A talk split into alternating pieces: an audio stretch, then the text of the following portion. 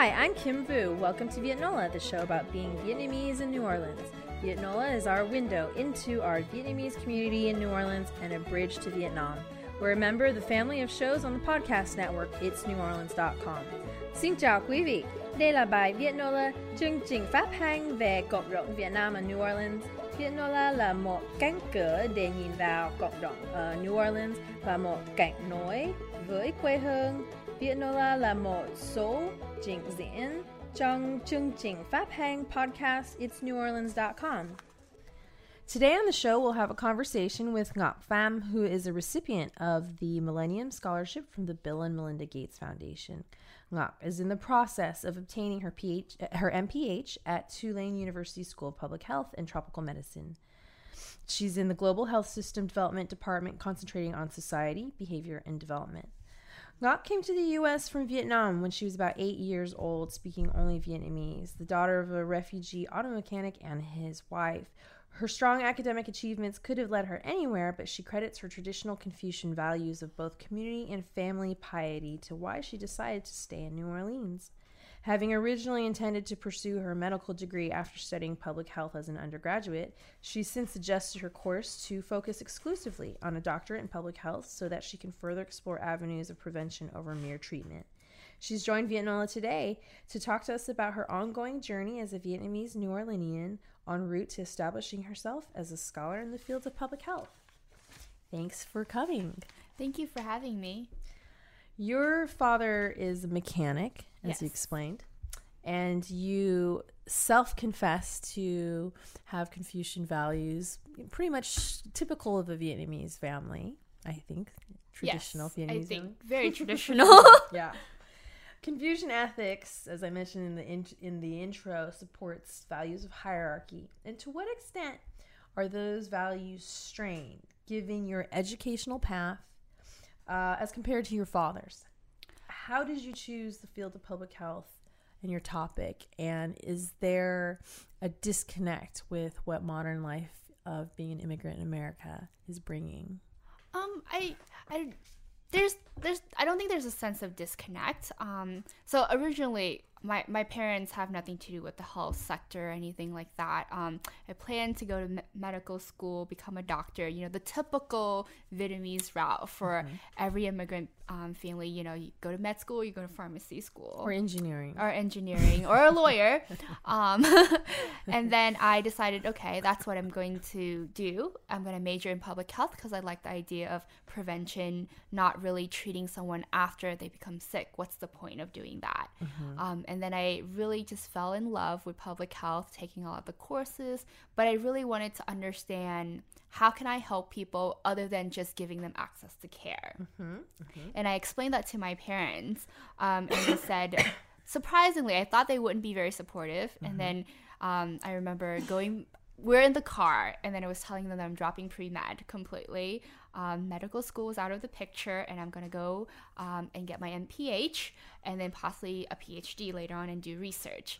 Of course, they're like, "What is research? What do you do with that?"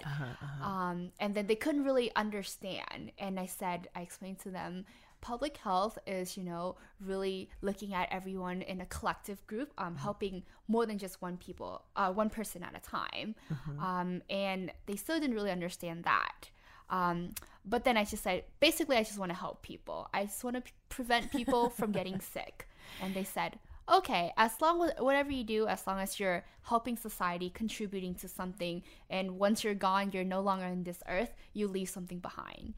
Um, so that's how I came to where I am now, and really trying to connect the Confucius value of you know my upbringing and what I plan to do in the future.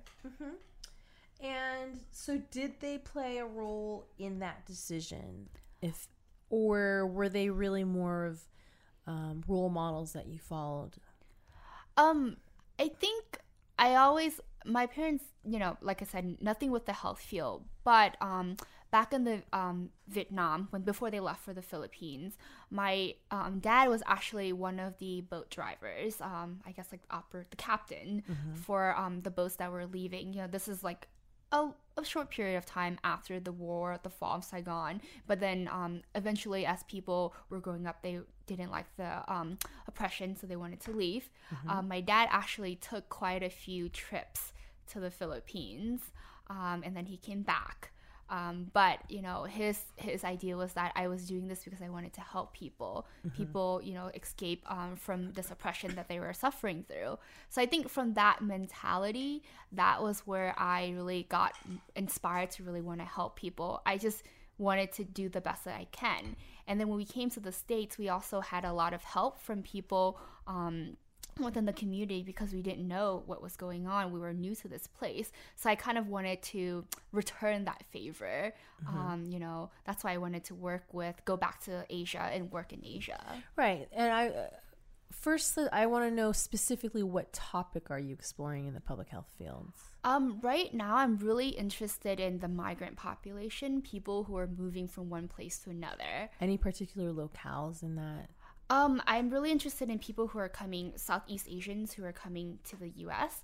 Because I definitely feel like there's a connection between us, and I feel like you know, what's something that I feel so strongly and passionate about, I could pursue it for a long time, long term. And what are the implications of that Um, kind of commu- I really wanted to explore more on um, the idea of um, stigma and social capital. Because, I mean, a lot of places you see um, people say you give people access to healthcare. That's how you improve their health. But I really want to explore, you know, the sociology, the anthropology aspect of that. I really think that being healthy is just more than being able to access healthcare. Um, you know, with especially with immigrants like myself who are coming to a new place, not really understanding, you know, the resources that we can access to, and having that cultural barrier could sometimes prevent people from getting access to health. And I want to explore more of that. Are you interested in returning to Vietnam in a professional setting? Yes. Um, ultimately, um, I so I've been participating in some research projects with professor um, at the School of Public Health at Tulane, and they really focus on you know the Southeast Asian region. Um, I really want to see myself going back there um, in the future. I think it's definitely a way for me to really connect with my culture. Also, um, despite coming here, you know, after living in Vietnam, but I actually haven't lived there in that long. I lived in the Philippines um, until I was about five, and then I lived in Vietnam for about two years become, before coming here. So there's definitely, you know, I f- was raised Vietnamese. I feel really connected to my culture, but there's still that sense of not fully connecting. I like to call it the 1.5 generation immigrant, like because you, I feel like I know the culture, but I don't really, I haven't really found, you know, like the, the heritage aspect of it. I haven't really connected. Um, I was in Vietnam not too long ago in December, and a lot of people who saw me, they're like, "Oh, I know you're foreign just by looking at you." And I try so hard to blend in, but You went where? Where? I was in Vietnam. where in Vietnam? I went to um, Saigon and then I went to my parents' hometown, Trang Okay. and Phan Rang. And I tried really hard, but they're like, we knew that you're a foreigner. And sometimes I feel like I, I feel foreign being in the States, but going back to, you know, my homeland, I was still considered a foreigner. So I wanted to, um, in the future, go back and really explore that too, and then couple that with public health. And what kind of uh, what what do you project you'll find in that kind of study going from Vietnam to here? Um, I don't know. I just really want to understand really what what being I guess being here in the states um not being able to be with, close with your family and a lot of times um you're still you're you may be Asian American but at times you're still there's still this foreigner marker, this aspect of not feeling fully belonging. Um, and that's how I certainly feel at times. And so that's why I want to explore more of like as people are moving to different location, does that that mentality really in, impact the way that they assimilate and how does that in turn impact people's health overall whether it's mentally or physically So I take it you're familiar with uh, Dr. Mai Do's studies and Dr. Mark Van Landingham yes studies. yes very Also former uh, guests on Vietnola. I'm Yes. very flattered to say. And have you worked with the Vietnamese community uh, through your academics here, which is your own community? Yes. Um, so before coming to Tulane, I did a lot of um, translational work within the community. So when um, Hurricane Katrina, the BP oil spill, Gustav, I did a lot of, there was the DSNAP program where people would apply for the emergency food stamp. Um, so I was there, you know, at the convention center doing the translation for the Vietnamese community, Vietnamese um, people who are coming there. On a more academic side, I um, am assisting Dr. Do with some of her research work, and I recently worked with her on um, the mental health aspect, um, the the stress from you know the BP oil spill and the Hurricane Katrina. Um, and currently, I'm working with her on her new grant looking at cervical cancer and stigma within the Vietnamese American women population. Have you lived within within other Vietnamese uh, diaspora communities in the United States? No, I came to the came to New Orleans, um, and then I we've been here ever since. And in a bit, I want to talk. I want to hear more about your love of all things Korean. but first, but first, I'd like to go to our segment Vietiquette, where we explore the quirks and charm of and culture of and etiquette of both here Vietnamese New Orleanians and in Vietnam. Uh, I think I like how you brought up the onslaught of Vietnamese restaurants, not just in the West Bank and New Orleans East, but also on this side of the river. Mm-hmm. Mm-hmm. what's your favorite? My favorite, oh, that's hard. I really like Min's Cafe, but I know. Oh, I, in Mid City. Yes. Okay. Um, they're great. There. Um, and then I don't know. There's just so much to choose. Right now, I'll stay with that. That's my top choice right now. and what's your favorite favorite dish there? Um, I like their spring rolls. It's very nice. The fried or the the the cuốn. Okay. Okay.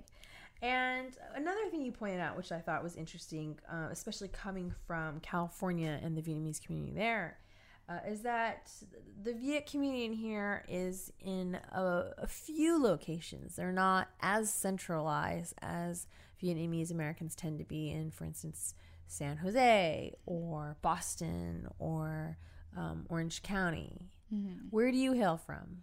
So I'm from the West Bank, um, in the more the Harvey area. So there's quite a few clustering of, of Vietnamese people there. In my neighborhood, it's uh, there's I would say about 25% are Vietnamese where I am um, living in the neighborhood. And do you do you go to the east? Is it something you grew up doing, or we go to the east when um, there are festivals, okay, the Tet festivals, and then the um, the the market and the stores over there. Um, Dong we usually of go for all the course. baked goods and the banh mi. Um, we, I, um, my parents do have a lot of friends over there, so we go there pretty often. Um, but usually we go at least once a year for you know the the Trung Thu festival and then for the Tet festival. Mm-hmm.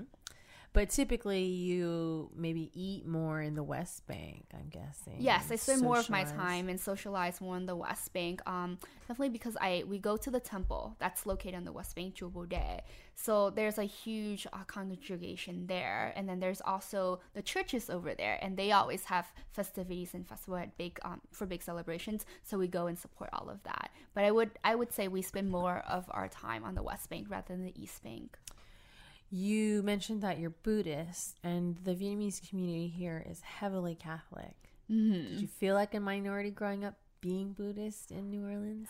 Not exactly because I feel I still feel like with my friends um when we like get back from you know from the weekend to school and like oh what are you doing the weekend well they would talk about what they did at the churches and then their Sunday school and I would talk about what I did at the temple with the youth group and sort of like the Sunday school that we have uh-huh. um so definitely there's point of discussion and um I don't think there's any I mean like feeling like a minority being Buddhist because I still think in the West Bank there's a there's a huge Buddhist um population over there. Mm-hmm. Um, looking at you and just knowing your academic background, I can guess you're in your early 20s. Yes. yes. and you're Vietnamese. How fluent are you to the to the point of can you conduct uh, research in Vietnamese field work? I definitely think I'm fluent enough. I mean, um, I came here. I had a little bit of schooling before, you know, in Vietnam, so I still can speak it very fluently. I can still read and write in Vietnamese also. Mm-hmm. Um, so I, I definitely would like to um, go back to Vietnam and do field work and really I, I love to hear people's stories and I feel like sometimes when I um, so through my previous work, just reading the transcription of it, but they're already translated to English. Um, I find myself going back to the Vietnamese version um, and really reading it, and I feel like I get more of the story and the image that they're trying to portray within um, their stories. Mm-hmm. Future plans. What kind of projects are you thinking of working on? That's a good question.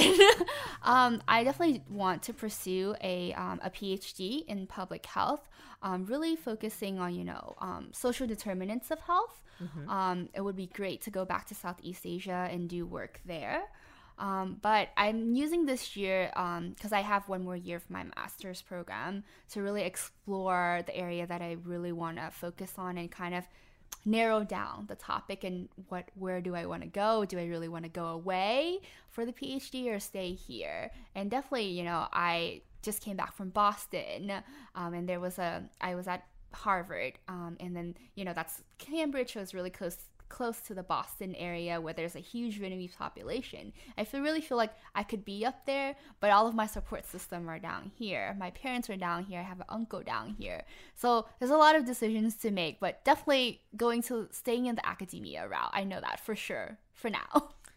Do you have siblings? I have a sister. Okay. We're we're nine years apart. So older or younger? Um, she's a younger sister. Okay. Um, so that's like definitely one of the factors that's kind of making me want to stay here. I kind of want to see her, you know, become grow up, an adult. Become an adult. It's always fun. okay, your Korean obsession. Let's talk about this. Oh no. what, what is this about? Um.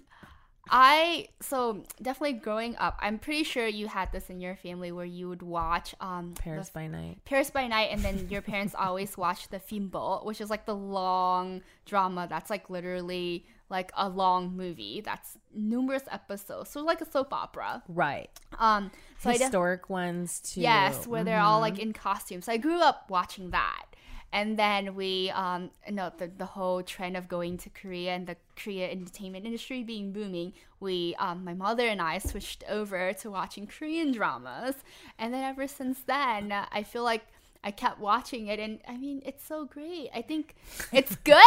like it's like guilty pleasure. You watch it, it's the same thing, it's repetitive, but it's great. But then I also think there's an aspect of it because I it's now is it similar to the Vietnamese version or um equivalent or I feel like it's some of the aspects are very similar, but I think maybe the reason why I watch it so much is because if I turn on the TV and watch American shows, you never really see like an Asian American role model mm-hmm. or you know like some character you can or somehow, they're always just like a nerd or some someone weird. oh, yeah, awkward nerd. Awkward nerd, weird. You can't really sometimes overweight if they're a guy. Yes. Right just just weird. there's there's nothing to I, I just I don't know nothing to relate to I uh-huh. guess mm-hmm. other than the nerd part. Maybe I can relate to that. um, so then I just I just like to watch it and then um, I I like now for some reason my friends were watching it too and then the Koreans one were um, the Koreans watch it and then my non-Korean friends watch it so we watch it and we talk about it together. It's great. Are the subtitles in English or Vietnamese? So I like to wait till they're dub in Vietnamese. Oh my god! And then I watch it. I sit there and have a marathon, and I just listen to it, and like I just can finish one like you know twenty episode in like a week. Really? Yes. Interesting. That's so strange. And then if I can't really like wait, and I know that a drama is really good because my friends are all watching it, then I I resort to reading the subtitles in English. And what about Korean pop music? You I you refer to it as K-pop. I didn't even know that was a thing. Oh, that's totally a thing. I feel so embarrassed talking about it. So I'm I'm probably no longer an undercover K-pop fan. Yeah, at least six thousand listeners will know as of I, this recording. I love K-pop. I don't know. I I love the whole boy band phenomenon. You know, bringing back Asian to the boy band. Yes, the boy bands, of course. Um, is that phenomenon not developed in Vietnam yet? Or I don't I know. Like Saigon would have some coming. When I was there, I didn't really see it, but they definitely have. Um, I was turning on TV and talking to my cousins. They definitely have some aspects that are very similar. You know, the the guy liner, the, the hair, the clothing this androgynous feel. I don't know. I don't know what it is, but it's just very interesting. you just don't see that in America and in the pop culture here. so maybe that's why I'm so intrigued by it. Why do they do it? I don't know. I'm so curious.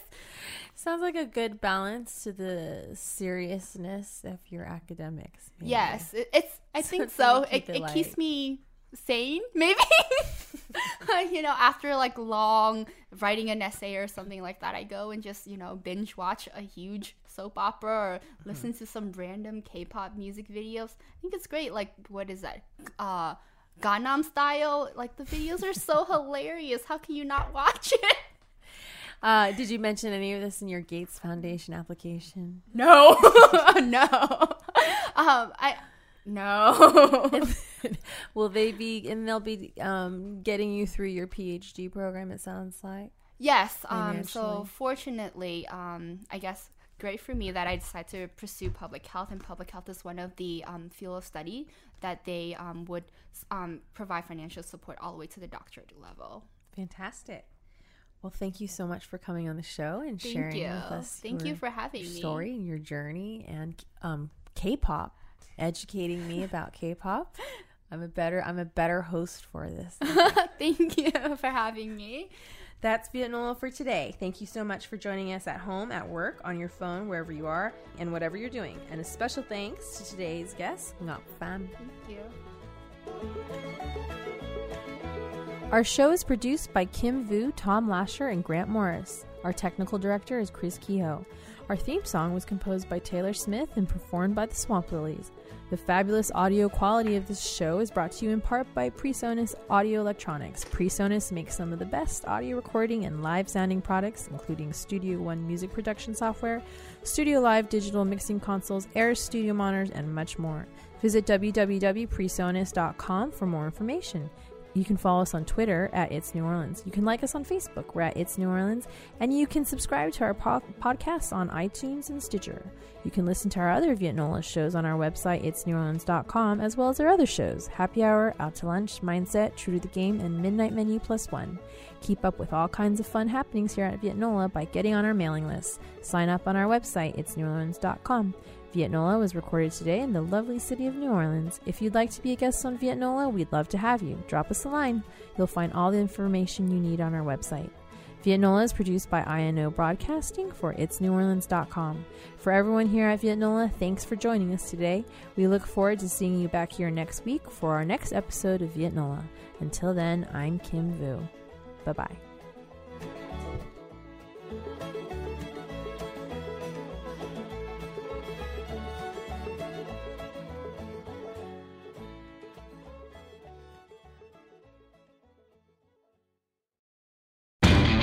You know Labor Day signals the unofficial end of summer, but not the end of your outdoor projects. Lowe's helps you do it right and helps you save with Labor Day deals throughout the store.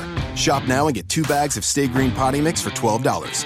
And keep your lawn looking neat and trim with a Craftsman 2 Cycle 17 inch gas string trimmer now $20 off at just $119.